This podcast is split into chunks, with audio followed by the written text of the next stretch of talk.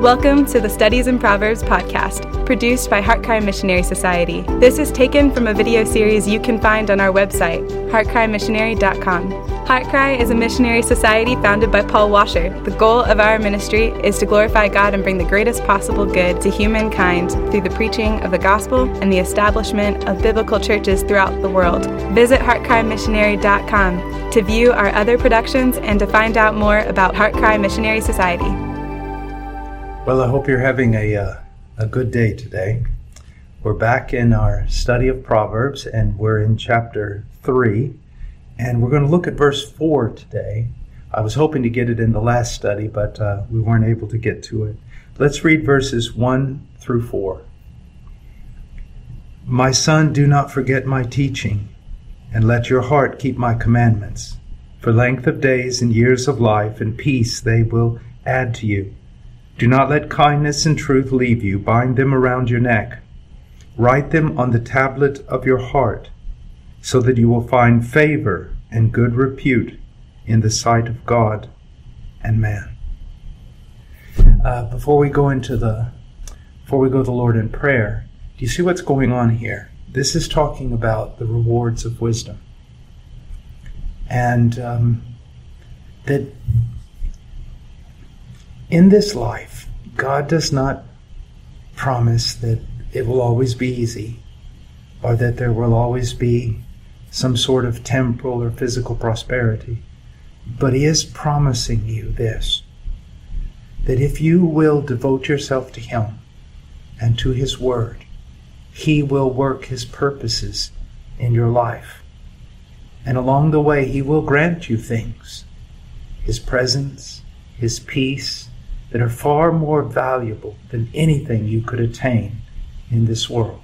And in the end, of course, eternal life in the presence of God in heaven. And so I want you to see that, that all these things that are written here are, are for your blessing, for your good, that in the end of your days, like many of the patriarchs, as an old man or an old woman, you'll lean on your staff and you'll raise your hands and you'll say that the God of all the earth has blessed your life. So let's go to the Lord in prayer. Father, thank you for your word. Thank you for the wisdom that is found in the Bible. Thank you for the direction that it sends us to Christ. Thank you for your Son. Thank you for His death on Calvary, His resurrection from the dead, His perfect life, His sufficient death. Thank you that He reigns even now in heaven, seated at your right hand, above all powers and principalities and mights and dominions, not only in this age, but in the age to come. Thank you, Lord, for your covenant faithfulness. And I pray, Lord, for these children, these young people who are listening to these studies.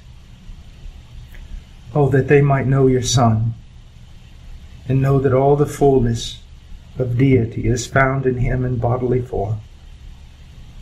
That all abundant life, that all knowledge, that every good and perfect gift flows through Him. I pray, Lord, for these young people that Jesus Christ would be exalted in their life and they would walk with you all the days of their life and, and be a joy and a glory to you. Lord, protect them, strengthen them with grace upon grace and mercy upon mercy. Oh God, guide them and guide them even when they do not know they're being guided. Demonstrate your power and your faithfulness in their lives. In Jesus' name, amen. Well, before we get to verse four, let's just kind of do a rundown of the passage, because verse four is kind of the conclusion of this part of chapter three. My son, do not forget my teaching. My son, remember. When God is giving you His truth, it's because He loves you. And He seeks to bless you. Do not forget my teaching. Do not forget them. Remember, it's not, it's not only important to learn what God has said, but to retain it and to apply it to our life. But let your heart keep my commandments. It's not something external, but internal also. You know, whatever is on the outside of us ought to be a result of what's on the inside of us. We're not about wearing masks to try to appear to be something we're not, but we want to grow in our heart, that our heart may have an impact upon the rest of us. For length of days and years of life and peace they will add to you. This does not mean that those who seek to follow God's commands will live to a ripe old age, or that they'll never have turmoil in their life, but it does mean that they will have the peace and the prosperity of a relationship with God, even when passing through the greatest fires. Verse three, do not let kindness and truth leave you. That wisdom is this perfect balance of truth, but truth in the context of love, of loving kindness, of kindness, of mercy. And that if you're going to be a person who lives the truth, and especially one who speaks the truth, then you have to learn to, to live it and speak it in the context of love. And if you want a really good definition of love, go to First Corinthians thirteen. If you want a really good example of love, go to the life of our Lord and Savior Jesus Christ. Study the four Gospels. Do not let kindness and truth leave you. It means you must not only learn about kindness and truth, but you must nurture them. It must be a thing throughout. You know, for example, um, I am married, and I've been married for many years, and hopefully I'll be married for many more years. Everything wasn't done on the day that we got married, but after that, there was a need for constant and continual nurturing of that relationship. In the same way, you need to nurture a relationship with the truth. You need to nurture a relationship with kindness and with love. Okay, he says, do not let kindness and truth leave you. Bind them around your neck. Always remember them. These are not little things. You know, a guy who used to disciple me quite a bit, he said this. He goes, Paul, in the Christian life, love is not something.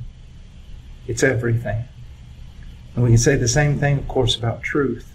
These are not small matters, but weighty, the most important matters. As a matter of fact, we could almost sum up everything about the Christian life in these words: truth, God's truth, and love. Write them on the tablet of your heart. Do whatever you have to do to remember God's commands and to remember the correct application of them. And then he says in verse four, now we're going to come down to the benefit of, of someone who's devoted to God and serious about knowing God's commands and carrying them out. So you will find favor and good repute in the sight of God and man.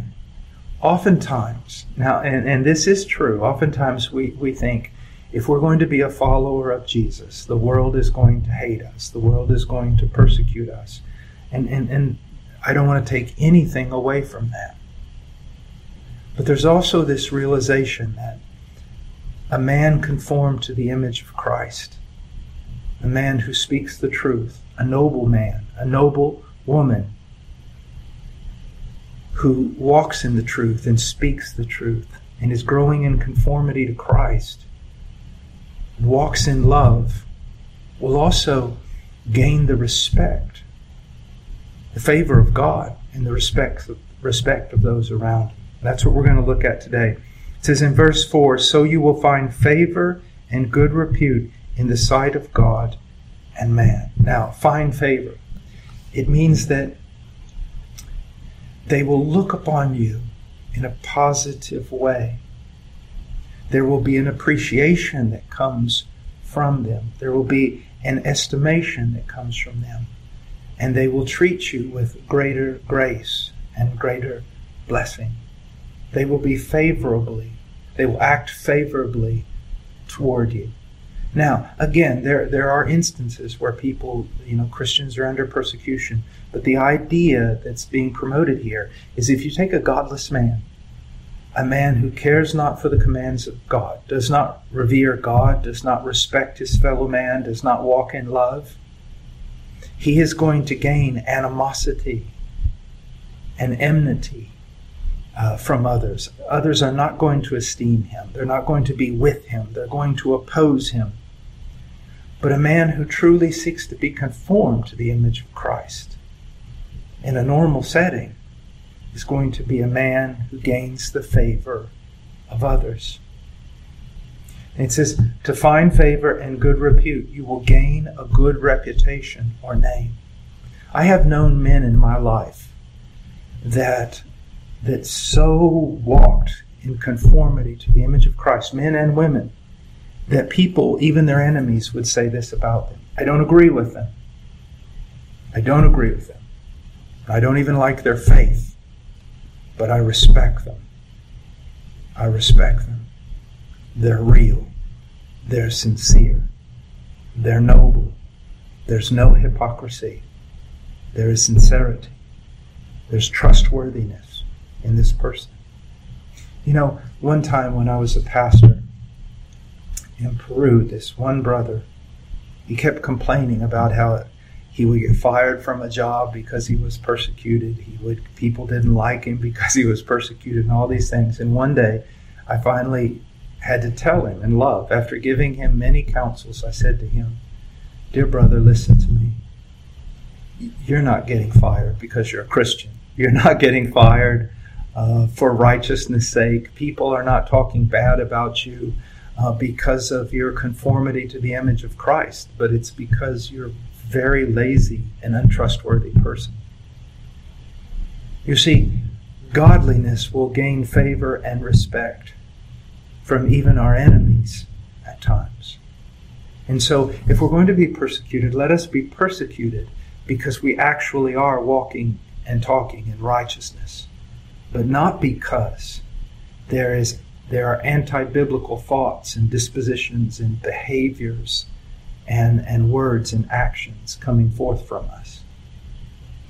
When all things being considered, those who walk according to God's commands will gain the respect of others.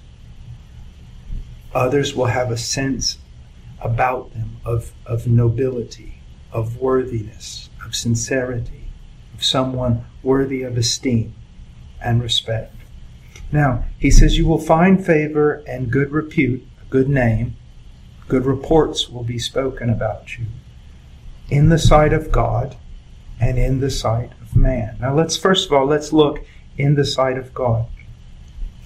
Uh, there's a passage of particular importance here that I want to go to. It's it's in First Peter chapter five, verse five. And it, it says simply this: "Clothe yourself with humility toward one another. For God is opposed to the proud, but gives grace to the humble." None of us are perfect, number one. Number two, God loves all his children. He loves all his children. Everyone who is who has trusted in Jesus Christ as their Lord and Savior has a righteous standing before God and is beloved of God. At the same time, those believers who truly have a mature understanding of God and a mature understanding of his commandments, and they, they esteem his commands, they esteem his gospel, they esteem his person, God esteems them also in a special way and grants them greater and greater grace.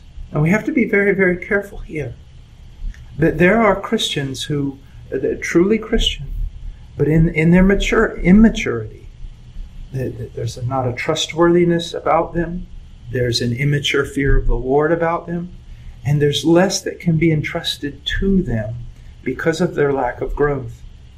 But those believers who, although not perfect, have set it as their principal goal to follow Christ and to follow his commands and to be faithful by the grace of God, there is an esteem for them. There is a grace given to them. They are entrusted with more. I can think of, of people, I could mention their name right now and you'd know exactly who I'm talking about. I know their lives. Years and years of faithfully studying the scriptures, years and years of seeking to follow Christ, years and years of growing in maturity and trustworthiness. And you can see that God has given them greater and greater grace and greater and greater authority and greater and greater responsibility. All of God's children are loved by Him. But some are granted an authority. They they have they're used by God because they have made themselves useful. They have taken seriously the need to know God in the Scriptures and to know God in His commands and to follow Him. And I want you to be that way. I want you to be a person, young person, listen to me. I pray for you the same thing I pray for my children. God, give them a special heart of devotion for your son.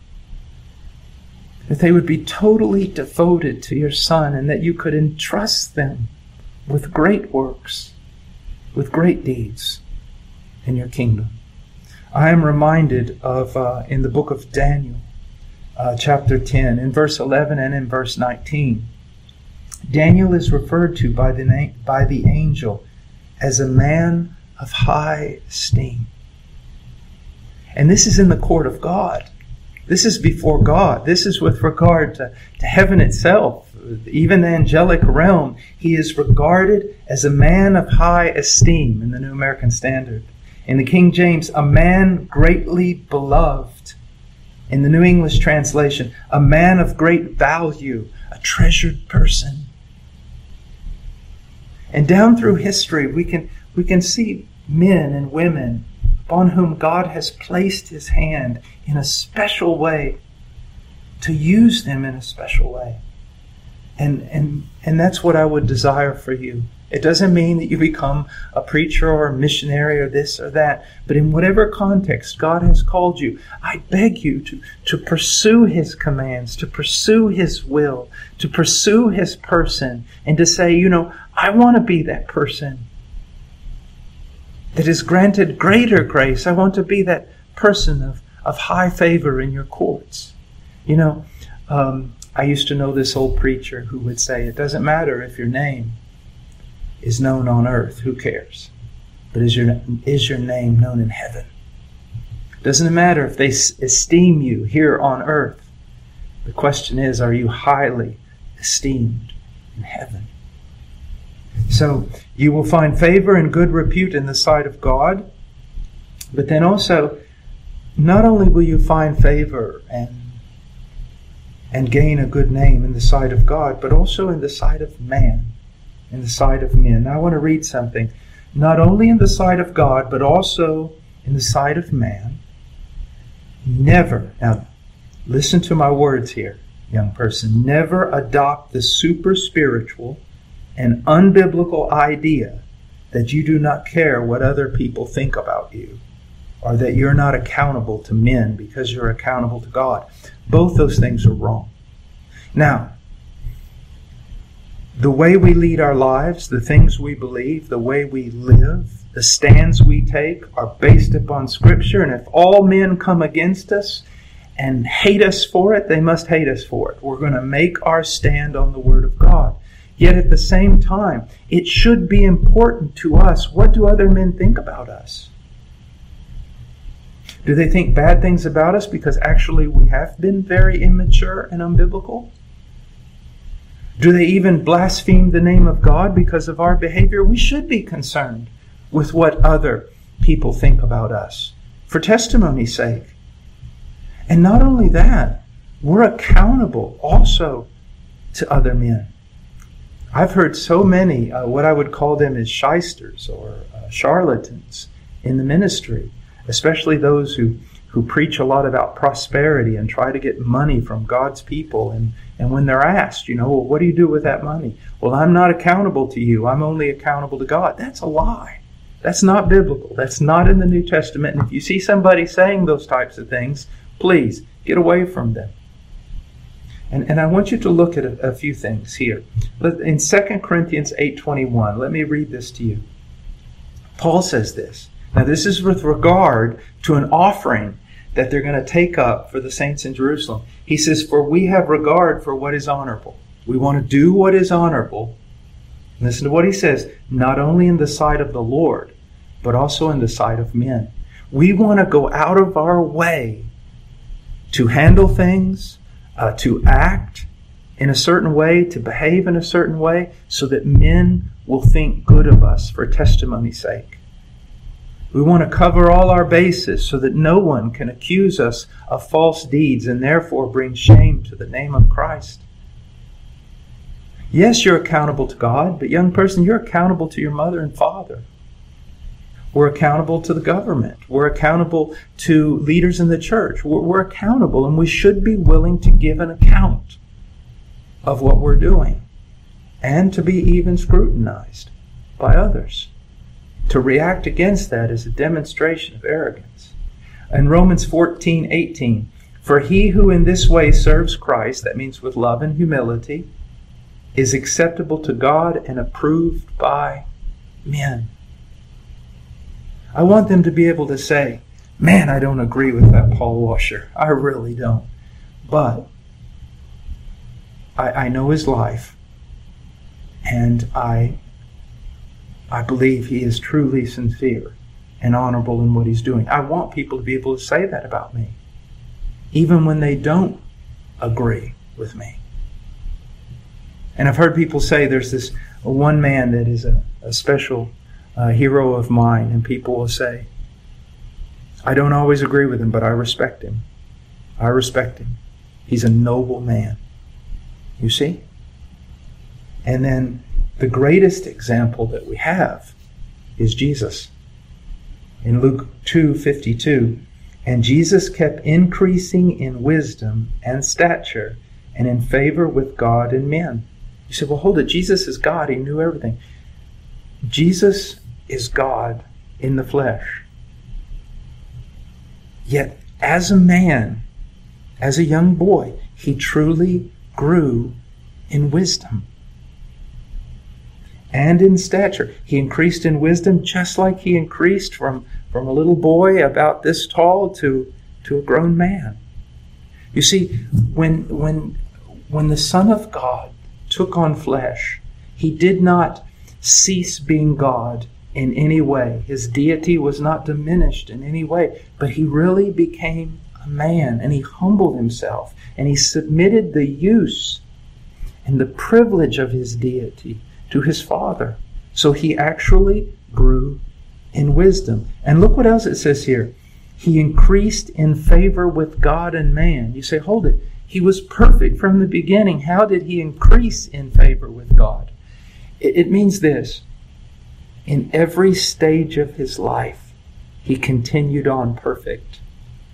And as life got more difficult and trials became more difficult, he continued perfect and perfect and perfect. With every greater thing he had to overcome, he maintained perfection. And the Father's estimation of him increased. You see, as a person. In the same way, young person, um, you're growing in stature. That's something that's just going to happen. You're, you're going to go from two feet tall to three feet tall to four feet tall, and so on. You're going to you're going to grow in stature. You may even you naturally, if you you eat well, you're healthy. You're you're going to grow in strength. You're going to grow in in your your skeleton, your muscles, everything. That's just going to happen. But to grow in favor with God and men is going to require work on your part. And, and what kind of work? Using the means that God has given you to grow. The Scriptures, study them, memorize them, meditate upon them, practice them. Fellowship in your family, your mother, your father, your brothers and sisters. Church, uh, the elders, the, the teachers, the other Christians, speaking much about Christ with them, learning how to carry yourself in a godly conversation, you know, um, the Lord's Supper, the ordinances, even church discipline, everything that God has given us that we might grow, you see. Now, I want, I want to make something very, very clear here, very clear. Our standing before God is not based on your ability to keep these commands. Please understand me. If you have trusted in Christ, you stand before God in perfect righteousness, and you are perfectly loved.